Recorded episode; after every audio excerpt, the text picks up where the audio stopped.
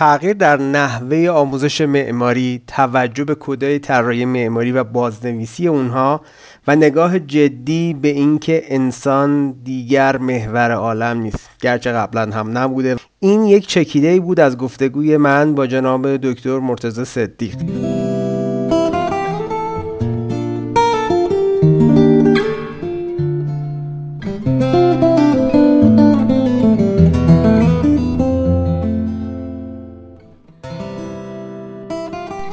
دوستان، اینجا آر گپ هست و من نوید طاهری هستم، میزبان شما در 23مین اپیزود از پادکست مموری آر گپ. با ما همراه باشید.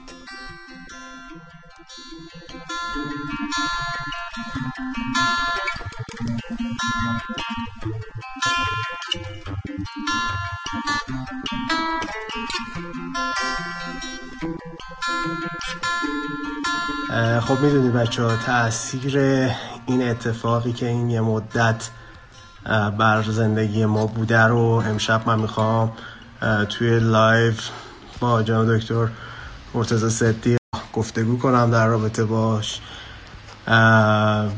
و خب طبیعی هست که موضوع خیلی جدیده. من یه توضیح خیلی خلاصه‌ای بدم. خب الان قریب شاید یک ماه خورده ای اکثر ماها به نوعی خود قرنطینگی داشتیم دیگه. حالا پذیرفتیم که تحمل کنیم یه مدت تنها زیستن رو در محیط خونه تا این اتفاق، این بحران بگذره. و خب طبیعی هست که خیلی چیزا رو این چند وقته تجربه کردیم جدیدی داشتن، تجربهش نکرده بودیم حداقل. مثل اینکه اگر قرار بشه مثلا یک ماه متوالی تو آپارتمانمون یا توی خونمون، حالا با این جامعه آماری که شاید 80-90% ما ایرانی‌ها در حال حاضر تو شهرهای بزرگ توی آپارتمان داریم زندگی میکنیم، خب میدونیم که یه آپارتمان محدودیت‌هایی داره دیگه. به هر شکل اینجوری نیست که همه فضاهای زیستی که توی آپارتمان پیش بینی شده برای یک اقامت طولانی مدت باشه. خیلی ساده بهتون بگم، اگه این اتفاق 150 سال پیش میافتاد و ما یه خونه ایرانی با اون الگو داشتیم، انقدر فضا وجود داشت که هیچ وقت تکراری نشه، هیچ وقت خسته نشیم از این سبک جدید زندگی. و اساساً شاید 2 ماه هم زمان عبور میکرد و ما تو همون خونه و اون فضا به کفایت میتونستیم از محیط اطرافمون، طبیعت و چیزهای دیگه‌ای که تو اون خونه بود لذت ببریم. حالا به هر شکل اصل داستان اینجاست که توی آپارتمان امروزی فضای ما خیلی محدودن. یه جایی واسه طبخ غذا به اسم آشپزخونه، یه فضای محدودی برای به اصطلاح فضای نشیمن داریم، یه نشیمن مهمان داریم که خب با توجه به وضعیت امروزمون اساساً دیگه مهمونی وجود نداره و خود اعضای خونه از اون نشیمن و مهمان هم متعاقباً دارن استفاده میکنن و اتفاقای دیگه‌ای که حالا این وسط داره میفته دیگه. همونطور که بهتون گفتم، ما الان یه چیزی که داریم یه اتفاق جدیده دیگه. مثلا از 4 اسفند من دفتر خودمون تعطیله و بچه‌ها پروژه‌ها رو به صورت دورکاری، تماس‌های تصویری، این چیزا پیش بردیم. خیلی‌ها امسال نوروز رو با همین الگو به هم دیگه تبریک گفتیم. اتفاقایی که مصداقش تو زندگی ما نبوده و خب همونجور که گفتم محدود بودن فضای یک آپارتمان یا یک خونه حتی ویلایی هم شما در نظر بگیرید، نهایتا نسبت به این الگوی آپارتمان متداولی که ما داریم راجعش حرف میزنیم یه فضای مثلا حیاتی اضافه تر داشته باشه، یه باغچه‌ای داشته باشه.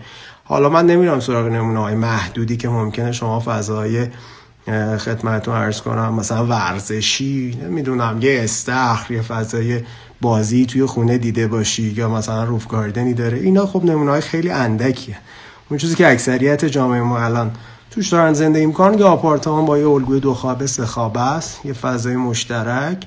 و طبیعیه که توی همچین خونه‌ای ممکنه اگر شما بعد از مثلا این 1 ماه بشه 2 ماه، 2 ماه بشه 3 ماه، خیلی از ما ممکنه خسته بشیم از این امتداد این اتفاق دیگه.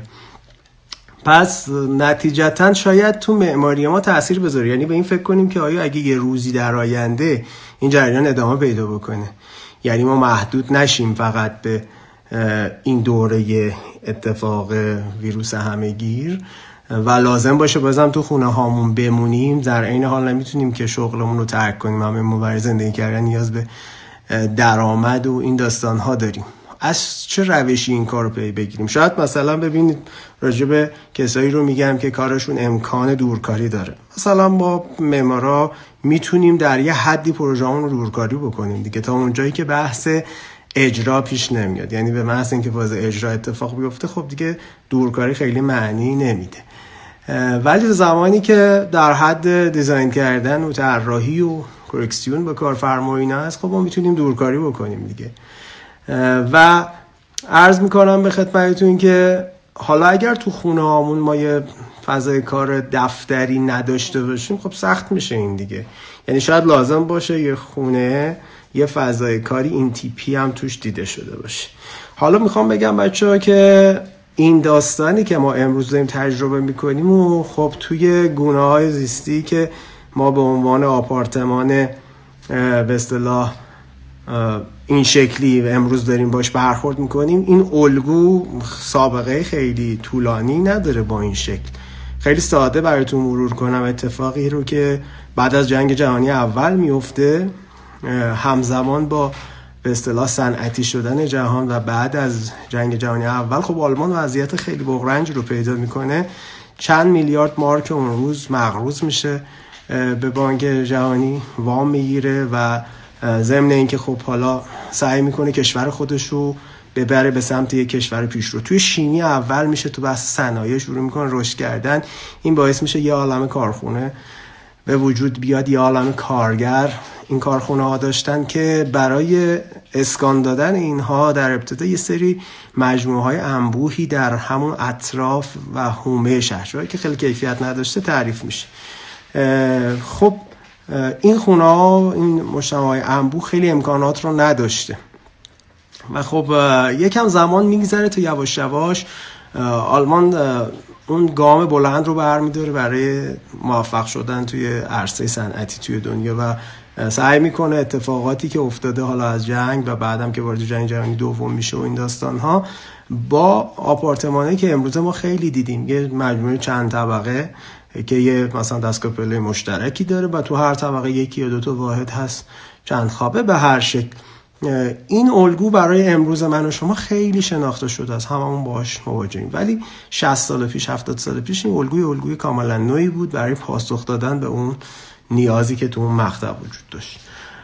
چیزی که من دارم میبینم خب این اتفاق خواه ناخواه چند پیامد خواهد داشت. اول که ما الان ازش اصلا عبور نکردیم دوستان، عبور نکردیم و خب نمیتونیم ببینیم که در آینده چی میشه. همونجور که 2 ماه پیش اصلا تصور نمیکردیم مجبور بشیم همگی خونه نشین بشیم، اصلا نوروز شکل و رنگ خودشو از دست بده و الاخر. خب آقای دکتر صدیق هم به جمع ما اضافه شدن.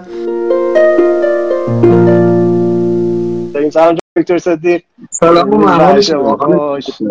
خوب هستی؟ داشتم گوش میدادم عزیزه، حالت رو میکردم گوش میدادم. خوبید انشالله زنده باشید. متشکر.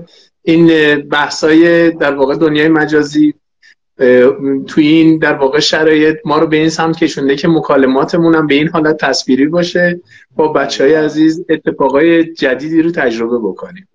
دقیقاً. حالا من قبل از اینکه شما به ما ملحق بشین داشتم میگفتم که خیلی از الگوهایی که حتی امروز برای ما شناخته شده است، مثل همین بحث آپارتمان یا اینها، 60-70 سال پیش مصداقی نداشت، یعنی به تبع شرایط، نمیدونم تحولات دنیای مدرن، انقلاب صنعتی و اون مانیفستایی که به وجود اومد که آقا حالا زمین محدوده، بریم تو طبقات، این الگو نمیدونم نیاز به بهداشت،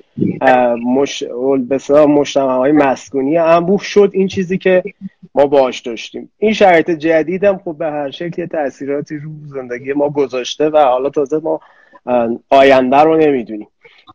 میخوایم با هم دیگه حالا یه گفتگو داشتیم، نظرتون رو من بدونم که اصلا شرایط فعلی رو چجوری ارزیابی میکنید، چه حالا مثبتش چه منفیش، تاثیراتش رو چی میبینید؟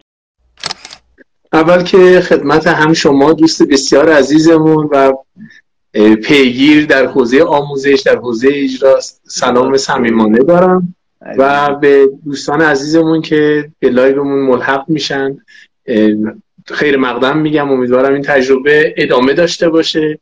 کرونا باعث شد ما یه سری تجربیات جدید داشته باشیم و همین تجربیات فکر می‌کنم که خط مشی جدیدی رو برای ما به وجود بیاره.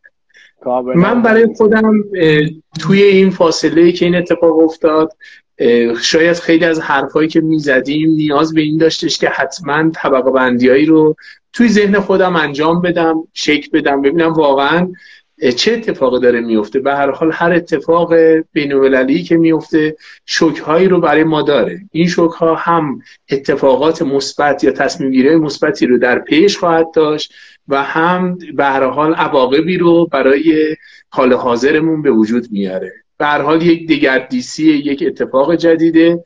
حالا ما حتی اگه بگیم این 3 ماه 4 ماه بعدم ادامه پیدا نکنه، تموم بشه، به هر حال بیمون هستش که شاید سالهای با آینده با ویروس‌های جدیدی، با اتفاقای دیگه همین ماجراها رو تجربه بکنیم. البته این قرنطینه حسنش به این شد که تمام، برای من خیلی از دوستان در واقع دایرکت میدادن که من تا حالا فکر میکردم 60 متر خونم خیلی خوبه، الان متوجه شدم دارم خفه میشم میمیرم. یا کسی من گفتش که تا حالا فکر میکردم نور خیلی مهم، الان فهمیدم منظره خیلی مهمه. و بر اساس یادداشتایی که بچه‌ها برای من فرستادن، من این رو در واقع با مکالماتی که توی فضای مختلف داشتم چند دسته طبقه بندی کردم که اینو با همدیگه مکالمه بکنیم، ببینیم نظر این بچه‌ها چیا هست و اون نظرات تا چه حد میتونه در واقع صحیح باشه. یا البته شاید ما نتونیم بگیم صحیح باشه، بگیم که اصلا آیا همچین مسیری شدنی هست، نشدنیه، چه تجربیاتی اضافه شده. اون موقعی که ما از معلولین میگفتیم مثلا، میگم خونه حتی رمپم مثلا معلول نداره، رمپ باید داشته باشه. گفتم خب این معلول نداره، گفتم خب خودتون شاید یه روز معلول باشید، شاید خودتون مثلا به عنوان یه ورزشکار 3 ماه 4 ماه 5 ماه یه مشکل عضلانی پیدا کردید، مشکل شدید. به هر حال نیاز به این تردد برای معلول وجود داشت. این همه با بچه‌ها چقدر متفاوت میتونه باشه از محیط دانشگاهی. مطلب دیگه ای که بعضی از دوستان اظهار نظر کردن این هستش که خیلی از اساتیدی که توی دانشگاه‌های به نام ایران هستن، شاید بنا به ما که حالا دانشگاه‌های مثلا دولتی تهران هستیم، خیلی موقع به خاطر اینکه محیط دانشگاهی هم کمک به آموزش ما میکنن، فضای سبزش، کتابخونه‌اش، هماندیشه خود دانشجوها، اون فضا وجود داشته، شاید بعضی از نقصان‌های ما تو آموزش رو میپوشونه.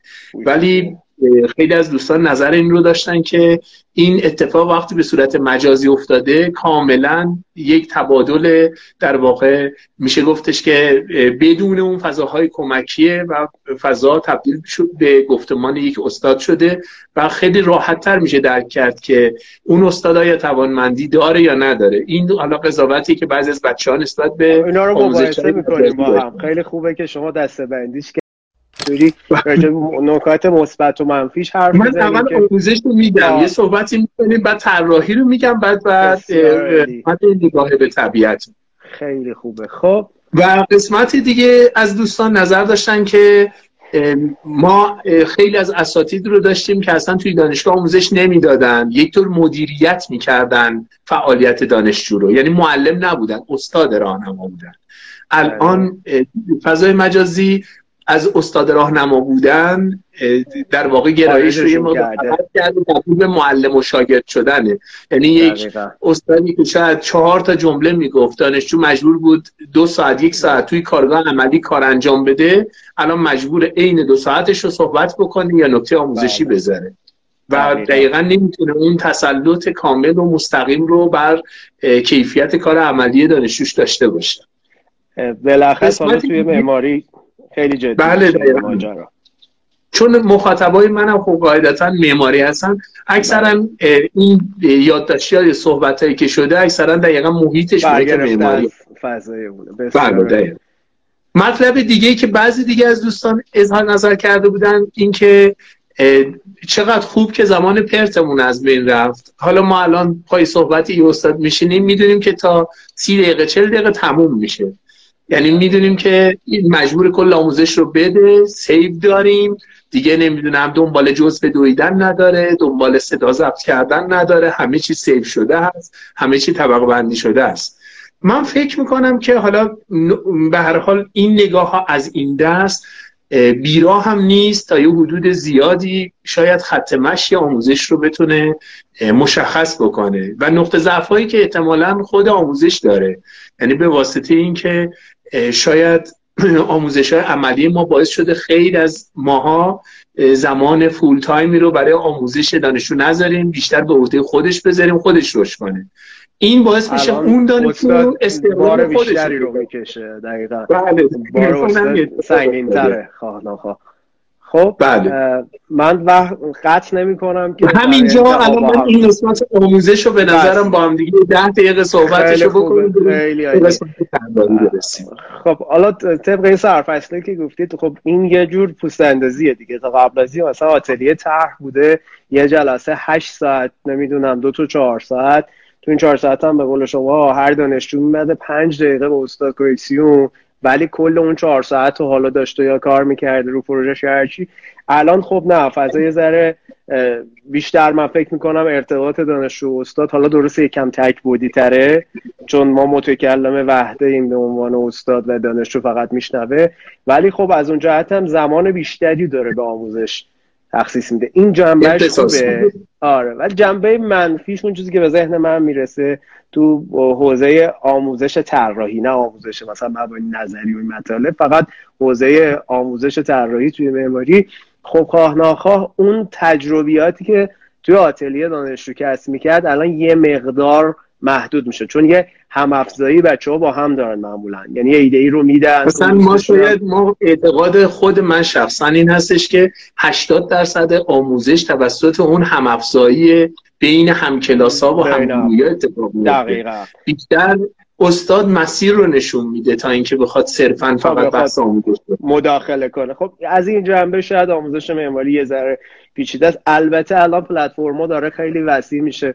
من مثلا اسکایپ میدونم الان به راحتی تا 16 نفر رو شما میتونی اد بکنی و یه کارگروه قشنگ اینه کلاس، ولی البته اینستاگرام هم این امکانه ایجاد کرده، یعنی میشه تعداد رو ببریم بالاتر. ها نه، اونا بستر مکالماتیش قوی‌تر، یعنی مثلا این قطعی داره، ضعیف میشه، اونا خیلی راحت‌تر و بهتر رو، چون روی این جنبه اصلا روی بحث تماس تصویری کار کرده. خب شاید اینو بشه اونجوری کاورش کرد، یعنی یه عده‌ای توی ساعت مشخصی این کلاس همه با هم باشن، گفتگو بکنن، نظریاتشون رو بدن و فقط دوباره استاد نشه و حالا دانشجویی که اونور نشسته و محکومه که فقط. ولی خب اون مثبتی که داشت، اینو خیلی حرفتون رو من موافقم آقای دکتر، که این زمانه مفید شده، یعنی پرتیاش گرفته شده دیگه. این نیست که یه نگاه پارتی بازی استادا رو قطع کرده دیگه، الان نمیدونیم مخاطب کیه. دقیقاً. خوشم میاد از لحنش، خوشم میاد بدم میاد دیگه، نداریم اصلا نیست. خب اصلا خوبی این پلتفرمایی مثل یوتیوب، نمیدونم اینستاگرام یا اینا، که اون دوستانی که حالا کار آموزش مجازی انجام دادن مثل شما، من یه تجربه خیلی اندک، من اصلا مخاطبم نمیدونم چه کسی هست، اصلا کی میبینه اینو، من تولید میکنم اون محتوا رو، اون آموزش رو، و میگذارم در اختیار دوستانی که رایگان میتونن از این استفاده کنن. پیج شما رو بچه‌ها دیده باشن، یه عالمه آموزشی که اینا هر 5 دقیقه‌اش من فکر میکنم از یک کتاب بعضی موقع خروجی داره، اگه واقعا کسی با تمرکز و توجه بیاد اون چند دقیقه فشرده رو ببینه و تمرین کنه. از طرف دیگه خب این دیگه بی‌طرفه دیگه، واقعا نمیشه گفت مغرضانه است اصلا بحث دانشگاه و اونا. حالا یه قسمت دیگه هم داشتیم، پلان 2 این بود که آقا فضای آموزش هم چقدر میتونه کمک بکنه. خب اون که طبیعتا الان ما دیگه نمیتونیم بریم توی محیط یه بنا کروکی بزنیم، نمیتونیم بریم یه آموزشی رو تو محیط مثلا فضای باز دانشکده داشته باشیم، از این جهت از همون گرفته شده این امکان.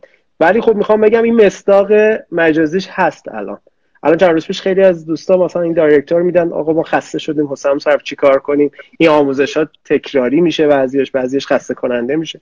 بهشون گفتم شما حداقل الان چیزی بالغ بر 1000 خورده‌ای موزه دنیا رو رایگان میتونید بازدید کنید تو چند روز، چیزی که قبلا شاید باید حتی بلاش مثلا یه بلیتی می‌خریدی $10 برای من ایرانی امکان پذیر نبوده، الان بازدید مجازی اون موزه رو رایگان، شما فقط برید تو سایتش و 360 درجه همه فضاها رو ببینی، آثار رو ببینی. خب این فرصت در این فضایی که حالا یه جور تهدیده تبدیل شده به فرصت واسه کسی که دنبال آموختنه، تشنه این دانش است. قبلا نبوده ولی الان تو میتونی بری مثلا مومای خیلی از کتابخونه‌های دانشگاه‌های معتبر، حالا من گذاشتم، هر کسی هم دوست داشت به هر حال، چون من خواستم کامنت بذارم امکان پذیر نبود، دایرکت بدم براشون میفرستم.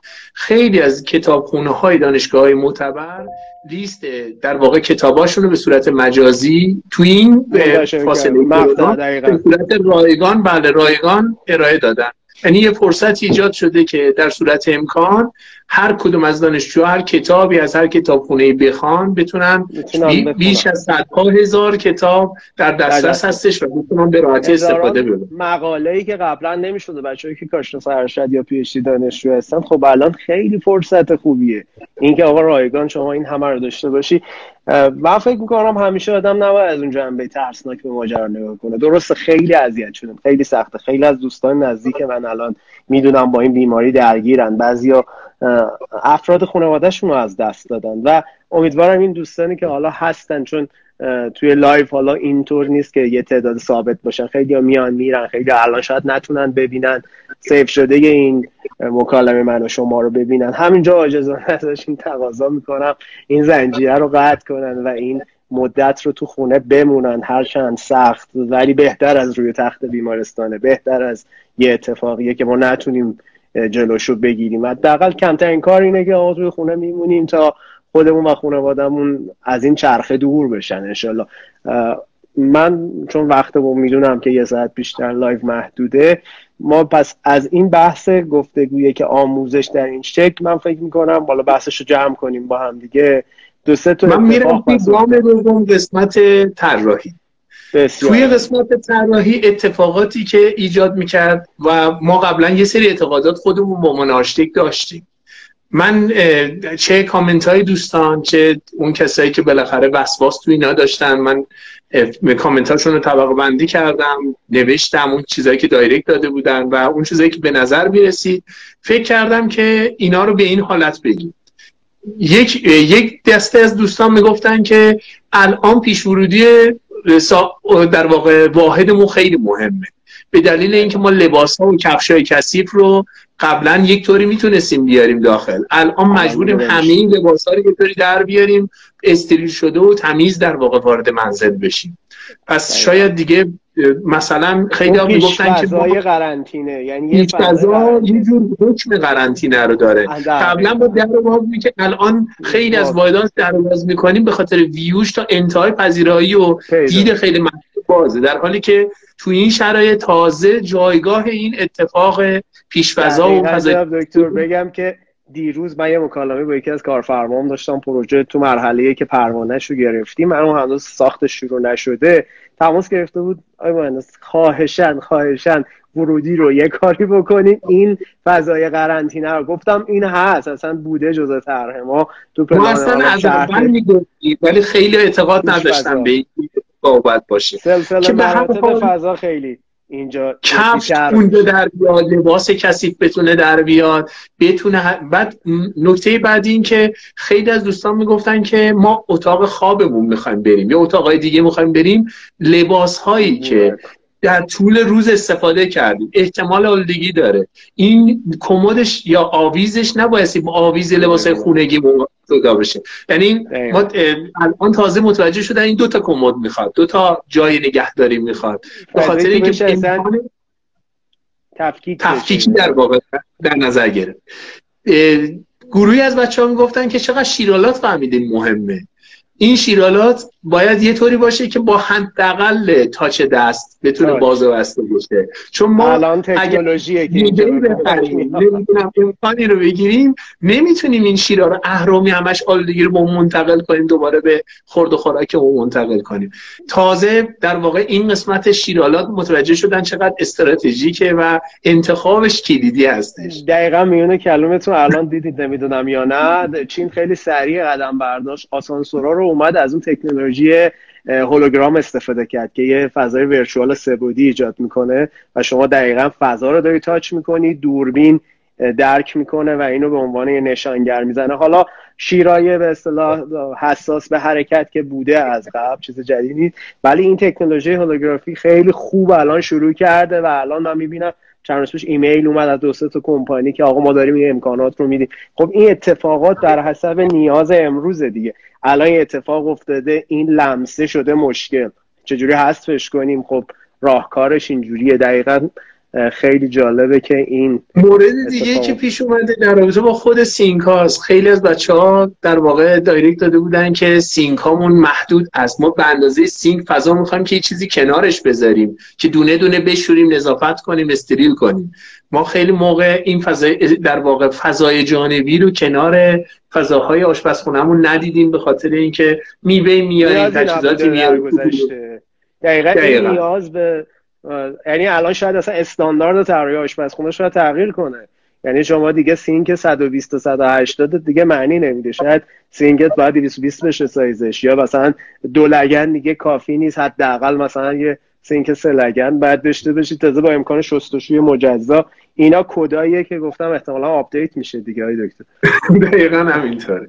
قسمت دیگه‌ای که وجود داشت در رابطه با در واقع طراحی و جایگاه خود آشپزخونه است که خیلی میگفتن کاش دم درمون بود که دیگه اصلا میوه و سبزی و خورد و خوراک رو نمی‌بردیم تا انتهای خونه.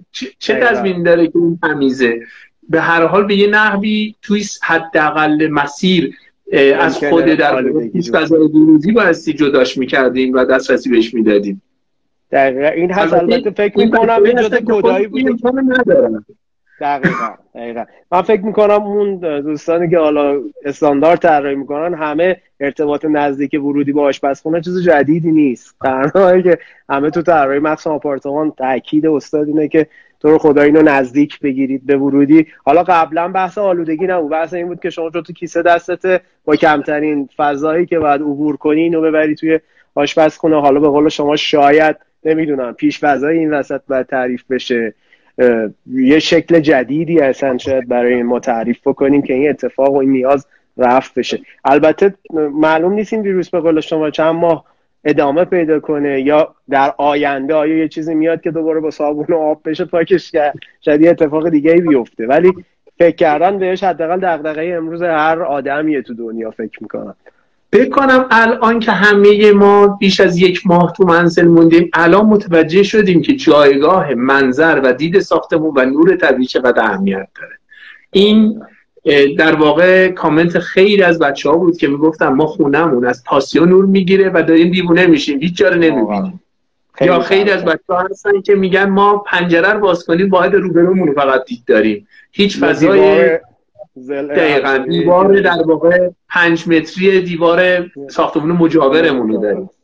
من فکر میکنم که این نشون میده که یه تصمیماتی تو حوزه شهرسازی باید گرفته بشه، یعنی اگر یک اتفاق به این نحو وجود داشته باشه شخص امکان روانی حضور در منزلش رو برای دراز مدت نداره. این بحث امکان مالی یک خانواده نیست، همونطوری که به هر حال جمعیه. بله، ایران به خاطر اینکه جنگ دیده هستش در حال حاضر، بعد از جنگ در واقع همه عادت به ذخیره کردن دارن، وضع مالشون هم نسبت به اروپایی‌ها خیلی بهتره. اروپایی‌ها به خاطر اینکه ثبات اقتصادی دارن ذخیره پس ندارن زیاد و ما میدونیم که این بحث‌ها بحث‌های اجتماعی و دولتی است، الزاما منظورمون این نیست که نیست. دقیقاً. بله دقیقاً، که به هر حال بالا باید بیفته. بالا بایستی طوری باشه که درصد مثلا سطح اشغال ساختمون واقعا از 60% بیاد 30% بشه، فضای خالی داشته باشن، اگه برجی میسازن برج باغ بسازن، اگر خونه‌ای میسازن خونه‌ای باشه که با 30% سطح اشغال مثل اروپا بتونن فضای سبز ایجاد کنن که حداقل اون فضا رو اگه نمیتونن پارک عمومی برن، اگه نمیتونن فضای گردشی تجربه کنن، به صورت خصوصی قطعه‌ای رو برای خودشون. البته میگم این افسردگی خیلی بچه‌هاست که بعضی موقع تو دایرکت منتقل میکنن و میگن اینو ببینید الان شما اصلا فارغ از قیمت زمین و مسکن یا هر چیزی، تمام آپارتمان‌هایی که الان شمالی هستن و این شمالی‌ها محدود به نورگیرن، عملاً اینجا فقط یه فضای خوابه، فضای زندگی نیست و طبیعتاً بعد از یک ماه اساساً این آدم‌ها دیگه از حالت طبیعی خارج شدن دیگه، یعنی واقعاً سخت شده برایشون زندگی. جنوبیام یه جور دیگه، جنوبیام یا دیوار بلاک شمالی رو دارن یا در بهترین حالت معبری رو دارن که اون معبرم تو خیلی از شهرها خیلی جاها به بحث بستر گیاهیش توجه نشده، یعنی یه پیاده روه و یا یه صوتی خیلی شدید داره و هر حال اشتباهات داره و خیلی مسائل دیگه. قسمت دیگه ای که وجود داشت در رابطه با طراحی لاندری بود که به هر حال تو این ایام همه توجه به این کردن که ما لازمه یه جایی داشته باشیم استریل باشه، همونجا نظافت انجام بشه و حتما دسترسی به نور خورشید داشته باشیم که آفتاب بخوره بعدش تا به هر حال این روز از بین بره. تمام لاندریایی هم اگر طراحی بشه، اگر طراحی بشه تو درصد فکر من 10% از آپارتمانایی که طراحی میشه لاندری داشته باشه، اونم یه فضای نمور بسته بدون نور معمولا توی قسمت خدماتی خونه که خب طبیعتا اونم نمیتونه این قاعده رو خودش اصلا مرکز تولید مرکزم با تولید ویروس و چون بهترین جا داریم هتل میبریمش دقیقاً. و خب اکثر آپارتمان‌های کوچیک مقیاس توی آشپزخونه تعریف شده که خب این خودش یه تداخلی داره، چون آشپزخونه یکی از مهمترین جاییه که هر روز ما چند بار باش ارتباط داریم برای تامین مایحتاج و غذای روزمره خونه و خب حالا فکر کنین اون لباسای کثیف هم میخواد بیاد، این خودش یه تداخل جدیه که تو طراحی. یه چالش دیگه ای که خیلی از دوستان مطرح میکردن میگفتن تازه ما بعد از حضور یک ماه تو خونه فهمیدیم که چقدر دیوارامون ظریفن و سر صدای همسایه رو داره. آخ آخ آخ آیق صوتی که چون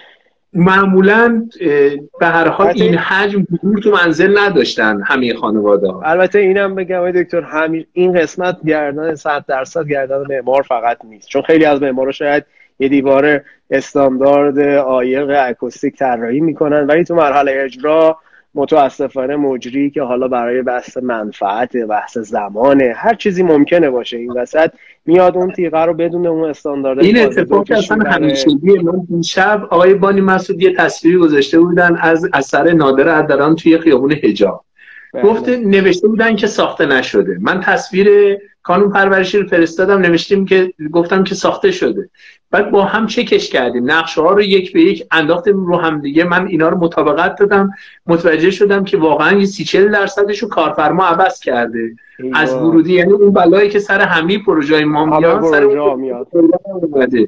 خب این الزام فاز 2 و نظارت روی فاز 2 چون توی ساختار اجرایی ما نیست، یعنی نهایتا اگه شما نهادهایی که قانونگذارن و نظارت میکنن رو کار اون قانونه مثلا شهرداری، نظام مهندسی، اینا رو نگاه بکنی میبینیم هیچ جای الزامی بر اینکه اون طرح دقیقاً فاز 2 بشه و فاز 2 دقیقاً اجرا بشه وجود نداره. یعنی شما من به عنوان مثلا یه ناظر معماری ممکنه تخلفی بدم آقا ایشون پلان رو تغییر داده، این در حد یه تخلف، یه تذکر، نهایتا یه ماده صدی که با یه جریمه حل میشه و میگذره، چون میگن آقا اوشون میخواد توی اون خونه زندگی کنه.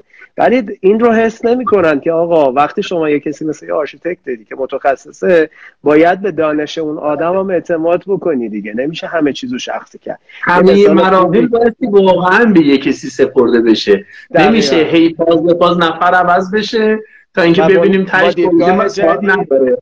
دقیقا یه حرف خیلی قشنگی آقای دکتر حجت میزد زمانی که دانشجوشون بودم، میگفت یه روزی یه کسی از این کارفرما مثل این که خیلی نظر میداده توی پروژه اینا، ایشون بعد از قضا ایشون هم پزشک بوده، میگه فلانی اگر خواستی چشمتو عمل کنی بیا پیش من، میگه آقا جون شما دکتری ولی دکتر معماری، دکتر چشم پزشک نیستی. میگه خب بالاخره دکتر جواب داد من 60 سال چشم دارم خودم میتونم چشم. و ایشون فهمیده بود که آقا الزام این که مثلا من 60 سال توی خونه زندگی کردم معنیش این نیست که من تخصص راجع به طراحی خونه دارم یا مسکن دارم. واقعیت اینه که خیلی از کارفرماهای ما به این قضیه به جنبه به دید سلیقه نگاه میکنن که اصلا اینجا سلیقه محلی از اعراب نداره، بالاخص الان که اینقدر شرایط حساسه، یعنی میبینی یک کدو شما اگر تو طراحی رعایت کرده بودی چقدر این یک ماه اهالی این خونه میتونستن آرامشی داشته باشن از لحاظ اکوستیک، از لحاظ منظر، از لحاظ ایزوله کردن فضا، همون هیته بندی که انقدر به بچه‌ها ما تو دانشگاه میگیم آقا این هیته بندی رو رعایت کن، یه دفعه از این فضا به اون فضا نپره، واسطه داشته باش، جوینت داشته باش. خب اینا الان معنی خودشو به عینه دارن میبینن، آدمو ملموس شده براش. امیدوارم فقط فراموش نکنه. خب همین داستان اینجاست که تجربیات قبلی رو آدم، حالا شاید ما کم تاریخ میخونیم متاسفانه، میبینی که یه جنگ جهانی اتفاق میفته، نتیجهش این میشه یه کشوری مثل آلمان بعد از اون همه اتفاق عجیب غریب میشه قطب صنعتی اروپای اون زمان و هنوز هم که هنوزه حرف واسه زدن داره، جزو 6 قدرت برتر اقتصادی دنیاه. خب این تجربه رو اینا اومدن استفاده کردن. حالا ما می اتفاق میفته و میگذریم ازش انشالله. حالا اگه رعایت کنن همه دستاشونو بشورن و توی خونه بمونن. و خب طبیعتا فکر میکنم اون دوستانی مثلا که یه نفری رو از دست دادن خیلی این قضیه براشون حساس‌تر میشه. حالا امیدوارم تو این جمع عزیزایی که همراه ما هستن همه سالم و تندرست باشن و این اتفاق براشون نیفتاده باشه. یک قسمت رو دکتر از بحث طراحی من فکر کنم ما از دست دادیم، یادمون رفت راجبش حرف من کوتاه بعد ادامه میدیم با هم دیگه. بله. آره تو کدای طراحی یادمون داشتیم راجب بحث رمپ و اینا حرف میزدیم که بعد عبورش از قلم اینو گفتم، فقط بگم که حالا تو ادامه صحبت شما بهش بپردازید بیشتر. من در خدمتتون هستم. ما کماکان 20 دقیقه وقت داریم. خیلی مالی. و البته حالا به هر حال نگاه دیگه بچه ها این بود که این تراسایی که ما استفاده میکنیم الان هوا سرده، در این حال آلودگی خاص خودشو داره، در این حال ما میخوایم آفتاب بگیریم، خود این جلوی آفتاب رو گرفته. من همیشه اعتقاد داشتم این معماری سنتی ایران قسمت ارسیاش بی‌نظیره. یه موقعی این ارسیا رو میکشن بالا، تبدیل به تراس میشه، تهویه انجام میشه، میرن آفتاب میگیرن، اون موقعی که لازم نیست میبندن، جزء خونه هست و تبدیل به فضای زندگیه. فکر کنم الان خیلی ارزش این فضای میانه بیشتر درک بشه که ما تراس صرف طراحی نکنیم، خونه صرف هم طراحی نکنیم، فضاهای میانه قابل تبدیل داشته باشیم که در موقعیت‌های متفاوت امکان عملکردهای بیشتری رو به ما بده. دقیقاً الان اون همون کانسپت معماری کانورتیبل، یعنی قابل تبدیل به یه چیز دیگه شدن، معماری که امروزه حالا به اسمای مختلف کینتیک بهش میگیم، قابل تحرک، تغییر میکنه، صلب نیست، اینجا خیلی معنی پیدا میکنه. تازه به قول شما ما اگر برگردیم به الگوی معماری خودمون که ما 2000 سال پیش معماری کینتیک داشتیم تو ایران، یعنی اگر اونا ادعا دارن تو قرن 20 بهش رسیدن، ما میتونیم بگیم به قول شما توی الگوی درونگرایی معماری ایرانی مثلا ما حداقل نمونه‌های 700 ساله تو این حوزه‌ها داریم کامل که هنوز بر پا بر جای، دقیقاً یعنی هنوز میتونیم بریم ببینیمشون. کاملا این هست و خب تاثیرش دقیقاً حالا که به این تراس و بالکن به این شکل جاری کردیم، به یه جنبه دیگه‌اش هم من میگم دکتر که فکر می‌کنم اینو باید تو بحث‌های شهرسازی بهش نگاه بشه، تو ضوابط فرادست. ما الان تو هیچ حالتی نمیتونیم بالکن یا تراس بیشتر از 180 سانت توی معبر داشته باشیم به خاطر ضوابط شهرسازی، عبور ماشینای امدادرسان و غیره. شاید تو شرایط اخیر من دیدم اگر یه خونه یه بالکن مثلا 2 متری داشت، یه تراس 5 متری داشت، این هم بهتر میتونست از اون فضای منظر بیرون استفاده کنیم، چون الان ما محدودیم دیگه.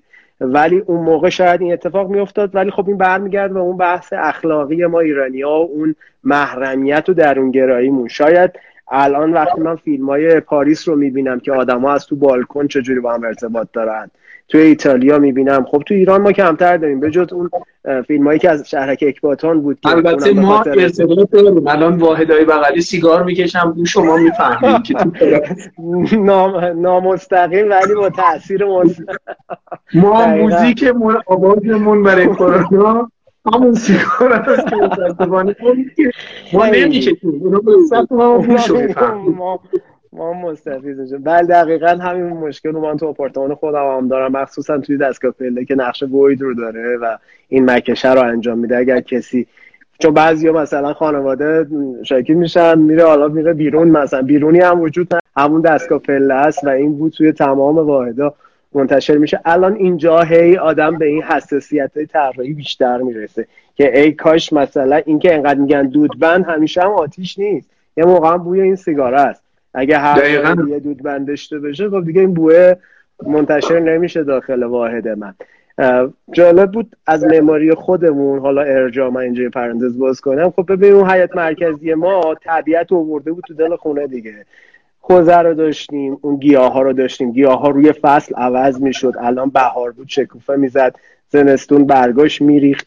خب اینا رو نداریم ما دیگه توی آپارتمان امروزی. چی داریم ما امروز؟ در بهترین حالت 4 تا گل و گیاه که من اینجا تو خونه توی یه ظرف نگهش می‌دارم. این بدبختم واقعا نه نور درستی میتونه دریافت کنه، نه اون تاثیر، فقط یه حس خوب رو ما ازش میگیرم. و خب ای کاش که اون حس خوبی از ما نمیگیره. نه اون احتمالاً داره اذیت میشه، واقعا محدودش کردیم از طبیعت به یه گلدون کوچیک.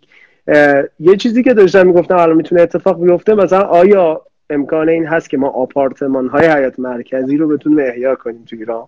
یعنی آپارتمان یا حداقل برای هر محیط یک فضای مناسب زیستی ایجاد کنیم. دقیقاً یک فضای عرصه خصوصی که این امکان رو براش فراهم کنیم، اونم نه اینکه آقا بگیم خب الان بله 5% از جامعه ما واحده‌ای دارن که الان مثلا تو همین شرایط قرنطینه توش باشگاه داره، استخر داره، همین چیزا رو داره به صورت خصوصی، ولی این 5% اکثریت جامعه این امکان رو ندارن. من حرفم اینه که آیا بشه برای اکثریت یه تعریفه، یه امکانه؟ این در صورتیه که تو قوانین قیمت گذاری بشه. یعنی وقتی شما مثلا یک فضایی رو جزء متراژ خونه، جزء ارزش‌های خونه بشماری که بشه مثلا میگم به صورت الزام بگن شما 30% مثلا میگم ساخت داری، 10% فضای نیمه باز الزاماً طبیعی برای واحد داری، جزء واحد جزء الزاماته. این دیگه قابل فرار نباشه، حداقل رو مجبورن یه جوری رعایت بکنن. دقیقاً هم ضابطه بشه، هم راه فرار نداشته باشه. چون امروز شما می‌بینید ما داریم 60-40 نسبت رو، ولی تا 80-90% هم ساخت میکنن و راه فرارش رو براشون باز گذاشتن. این باید به عنوان یه الزامی بشه که خب آخه لذتش هم خود اون آدمو میبرن. بدبختانه اینه که اونایی که تو مشکل دیگه لذت نمیبره، لذت رو باید اون خریدار ببره. اون سازنده فقط اون بازیشو میبینه. دقیقاً سازنده فقط منافع رو میبینه، برای همین سعیش اینه که 70% رو بکنه 90%، 100%، هر چی میتونه هی از این ور اون ور بره و ساخت اضافه کنه، ساختی که حالا چی فضای حیاتی توش دیده نشده دیگه. الان این قرنطینه به ما اثبات کرد که آقا چقدر به طبیعت ما وابسته ایم، هرچند که زندگی همون شهری شده. همون یک ساعتی که تو مسیر کار ما اینجا تو درخت تو خیابون میدیدیم، الان از همون محروم شدیم از این دیگه و سخت تعب شد. من توی فاز بعدیمون در مورد این نگاه میخواستم بگم، نگاه هایی که من توی سایت ها، تو فضاها، تو اتفاقای مختلف دیدم و کشورهای مختلف، کسایی که بالاخره در مورد این حوزه به صورت علوم انسانی نظریه و صحبت میدن، بعضیا اعتقاد دارن نظریه گایا هست به عنوان اینکه زمین خودش زنده است، خودش داره، زمین مادره. میگن شاید ما ویروس هستیم و اون گلوبول سفید شاید اومده واقعا ما رو درست کنه، یه پاکسازی داره میکنه دیگه. اتفاقا حالا این که داریم میگی، من داشتم یه چیزی میخوندم چقدر این کرونا ویروس روی اقتصاد دنیا تاثیر منفی گذاشته و تبعاتش رو ما خواهیم دید، همونطور که الان دیدیم و خیلی وحشتناک شده دیگه. بورس دنیا بعد از 70 سال سقوطی رو تجربه کرده بود که اصلا نداشته و خیلی چیزای دیگه. و خب اینا واقعیه، تزریق $1 تریلیون توسط مثلا سیستم اقتصادی آمریکا به بازار بورس برای این بود که از این شوکه جلوگیری بکنه. خب اینا رو نمیخوام وارد بحث اقتصادیش بشم. یه اتفاقی که افتاده بود، گفته بود چین که الان این 2 ماه تعطیل شد، هوای چین کلیر شد، پاک شد. اینکه تمیز شد و پاک شد، خب خورشید بیشتر نفوذ کرد، گرمایش کلی که تو 2050 پیش بینی میشده ما بهش برسیم و میگه اگر این شرایط ادامه پیدا کنه تا 1 سال دیگه بهش میرسیم. این هم خوبه هم بده. بده چون ممکنه اون بحث گلوبال وارمینگ باعث بشه آب بیاد بگیره خیلی از خشکی‌ها رو. از اون طرف میگن خوبه، ممکنه این گرمایش روی این ویروس تاثیر مثبت بذاره و زودتر جمع بشه. به هر شکل ولی اتفاقی که افتاده، تولید گازهای گلخانه‌ای تو 30 سال اخیر به حداقل رسیده. این همون حرف شماست، یعنی ریه‌های زمین داره نفس میکشه بعد از 30 سال. من فکر کنم زمین دکتر رفته، داروش هم همین کرونا بوده. بهش ویروس آدمو میتونی جمعش کنی بره. دقیقاً من هر چقدر بخوام بگم، اگر یه روزی شاید 3 ماه 4 ماه پیش به من و شما یا هر کسی دیگه میگفتن آقا در یه لحظه اتفاق میفته که مردم دنیا نه حتی به زور قانون و اجبار خودشون تصمیم بگیرن که 1 ماه 2 ماه 3 ماه تو خونه‌هاشون بمونن، و فقط ترس جونشون ممکن بود این اتفاق رو میسر بکنه و از خونه بیرون نرن که اینطوری بشه. میگفتیم محاله، مگه اصلا چنین هیچ جنگی نمیتونه یه همچین شرایطی رو فراهم کنه، هیچ نیرویی تو این عالم نیست و حالا این ویروس که با چشم ما نمیبینیمش کاری رو کرده که به قول شما دوباره برگردیم به یه آرامشی شاید تو کره خاکی و ما آدمامون آدم قبلی نمیشیم دیگه آقای دکتر.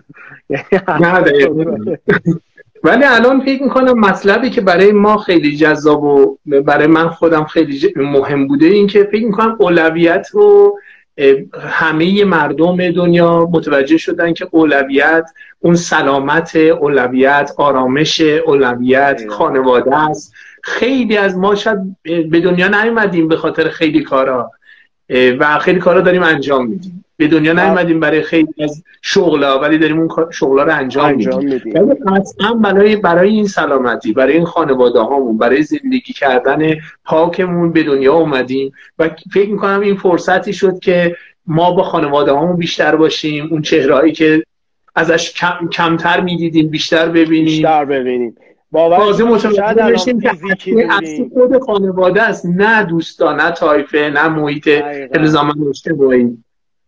و سلامتی هم توی معماریمون شاید بگم بسیار بسیار میتونه تاثیرگذار باشه تو طراحیمون. یعنی اون من به نظرم دیگه شاید فقط عمل کرد نباشه، شاید مثلا اگر بگیم مثلا فرم تابع عمل کرده بتونیم بگیم بعدا فرم تابع سلامته. یعنی شاید اصلا معماری و سلامت خودش دقیقا یه موضوع جدیدی میشه که من پیش بینی میکنم یه عالمه از پایان نامه ها امسال میره به سمت حوزه سلامت، تاثیرش توی سلامت و این اتفاقات. و خب چه بهتره که ماها ببینیم کسایی که دستن در کار این هستن که به زندگی آدما شکل میدن دیگه. من فکر نمیکنم هیچکی به اندازه معمارا تأثیر بذاره رفتاراشون روی نحوه زندگی و زیست آدما. یعنی خواه ناخواه هر خطی که اونجا میاد بالاخره یه الگویی رو خواه ناخواه تحمیل میکنه. یعنی به یکی میگه تو برو اینجا بشین، اینجا نشین، اینجا دستتو بشور، اینجا استریل کن. و این اتفاقات رو اگر تا الان هم جدی نمیگرفتیم توی طراحی، از الان مجبوریم ناخواسته بریم سمتش و آپدیتش بکنیم. من میبینم که یه 10 دقیقه فکر کنم فرصت داریم، اگر موافق باشید کامنت‌ها رو باز کنم یه چند تا نظر بدیم. من یه جمله بگم بعد در حین باز کردن که ما خیلی موقع توی خیلی زمانا فکر کردیم انسان اشرف مخلوقات، مالک بر محیط، داستان اومانیسم خیلی مطرح بوده و فکر میکنم الان کم کم این ویروس جایگاه انسان رو برد به عنوان جزئی از طبیعت که حد خودتو بدون، به اندازه درخت، به اندازه زمین حق داری، حق بقا داری، حق نداری. شاید توی گذشته های در واقع زمین این بوده که هر کدوم که رأس هرم بوده همه هرم رو تخریب میکرده، خودش انقراض نسل میداده و بالاخره دایناسورها رو هضم میکرد، آدم هم هضم میکنه. این نشون میده یه ذره معتدل‌تر با زمین، با محیطمون، با اطرافمون برخورد کنیم. فقط فکر نکنیم همه طبیعت اومده که ما کاری در واقع روش انجام بدیم، ازش استفاده ببریم. ماجرا اینجاست که دکتر ما اصلا موضوع بحث نیستیم. تصوری که خیلی‌ها داشتن و توهم این که آقا ما نقطه فوکوس اون اتفاقات جریان هستی هستیم، حداقل فکر می‌کنم این کرونا باعث شد که ما بفهمیم که نه عزیزم، ما من یه مقاله داده بودم توی معماری فرهنگ، آقای دکتر سلطان‌زاده زحمت کشیده بودن چاپ کرده بودن در رابطه با باغ ایرانی و نگاه خودخواهانه معمارای ایرانی که همیشه یه شاهی یا حاکمی بوده فکر می‌کرده درخت‌ها رو برای من باید بچینن، منظره رو برای من بذارن، حوض رو برای من درست کنن. هیچ موقع ما تو گذشته‌مون یه باغ نداریم برای مردم. این شاید فرهنگ جدید نسل مدرن جامعه باشه که باغ‌های عمومی و خیابون‌های سبز عمومی شکل گرفتن. به هر حال داستان اینه که بدونیم یه جایگاهی ما هم مثل همه موجودات تو دل طبیعت داریم و سواره بر اون نیستیم. کاملا. یعنی واقعیت اینه که حالا نه به عنوان توصیه، ولی این شرایط نباید باعث بشه ما پنیک کنیم و بترسیم. من فکر می‌کنم همه ما باید بفهمیم که این اتفاق گرچه شاید روی رکود اقتصادی رو ایجاد کنه. شاید یکی دو سال آینده شرط رکود باشه واسه عرصه حداقل ساخت و ساز و مسکن و معماری، ولی اتفاقای مثبتی افتاده که این باعث شده که حالا همون زمینی که شاید اصلا نمیشه توی شرایط تو نمیتونستی سیستم تولید رو توی چین متوقف کنی، اونم مثلا 2 ماه، ولی الان ناخواسته این اتفاق افتاده. تبعاتش اینه که 2 ماه که اونا تعطیل شدن، نمیدونم شرکت اپل هم خیلی از قطعاتش رو دیگه نمیتونه تولید کنه چون اونا متوقفن. پس اینا در کنار هم دیگه باعث شده یه نفسی بکشه. این دکتر زمین بورس رو خوب تجویز کرده، این ویروس آدمو بدجور نگرفت. خب لازم شد که یادمون بیفته که واقعا یه چیزایی رو در کنارمون داشتیم که تا الان بهش فکر نمی‌کردیم، ارزش نمی‌ذاشتیم براش. یعنی شاید یه نویفرد جدید ما نیاز داریم واسه طراحیامون.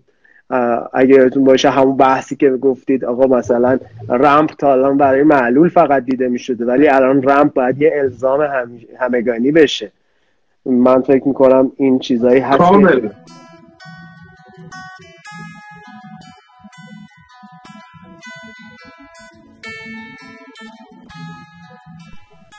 دوستان اون چیزی که بهش گوش دادید 23مین اپیزود از پادکست مموری آر گپ بود. همونطور که استحضار دارید این پادکست نتیجه گفتگوهای زنده‌ای هست که بنده بر پلتفرم اینستاگرام برگزار کردم. این اپیزود هم اولین گفتگوی زنده من بود با جناب آقای دکتر مرتضی صدیق.